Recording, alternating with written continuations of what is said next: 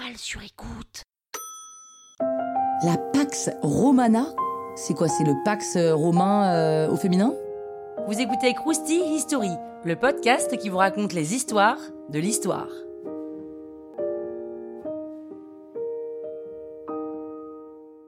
La Pax Romana, c'est littéralement la paix romaine.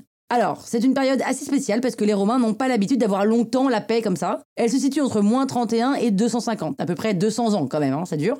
On va pas dire qu'ils ont totalement arrêté la guerre, mais quand même, il y a eu beaucoup, beaucoup moins de batailles qu'avant. La plus vieille trace écrite qu'on ait retrouvée sur la Pax Romana vient de Sénèque en cinquante-cinq. Les contemporains étaient bien conscients qu'ils vivaient une époque assez exceptionnelle, et la Pax Romana commence juste après qu'Octave ait vaincu Marc-Antoine et Cléopâtre. D'ailleurs, on en parle dans un autre croustille sur la mort de Cléopâtre.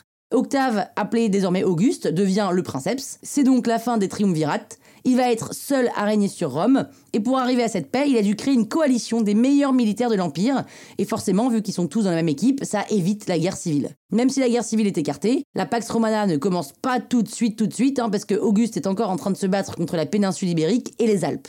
En plus de ça, bizarrement, Auguste a du mal à convaincre les Romains que la paix, c'est bien. En même temps, ils n'ont pas connu grand-chose d'autre, ils ont passé la majorité de leur temps à faire la guerre. Et économiquement, la guerre, ça veut dire conquérir de nouveaux territoires et donc obtenir de nouvelles richesses. Donc tout le challenge d'Auguste, c'est de leur prouver qu'ils peuvent arriver à la prospérité économique, même en temps de paix. Parce que la guerre, ça reste quand même risqué et on peut perdre beaucoup. L'empereur mise tout sur la propagande pour bien faire entrer ça dans le cerveau des petits Romains. Après la mort d'Auguste en quatorze, la plupart des empereurs romains décident de suivre cet exemple. Et effectivement, cette paix a eu de bonnes conséquences sur l'économie parce que le commerce en Méditerranée s'est vachement développé. Les Romains ont pu acquérir de nouvelles compétences, acheter des pierres précieuses, des épices, et même mieux, vu qu'en même temps ils avaient une Pax Sinica, c'est-à-dire la paix chinoise en latin, eh bien certains Romains sont même allés faire du commerce avec eux.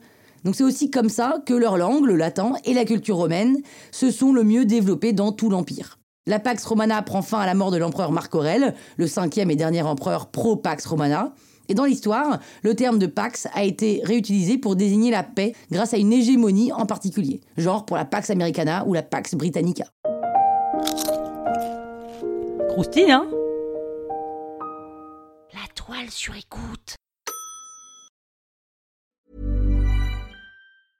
Imagine the softest sheets you've ever felt. Now imagine them getting even softer over time. That's what you'll feel with Bowl and Branch's organic cotton sheets. In a recent customer survey, ninety-six percent replied that Bowl and Branch sheets get softer with every wash. Start getting your best night's sleep in these sheets that get softer and softer for years to come. Try their sheets with a thirty night guarantee. Plus, get fifteen percent off your first order at bowl and branch dot com. Code BUTTERY. Exclusions apply. See site for details.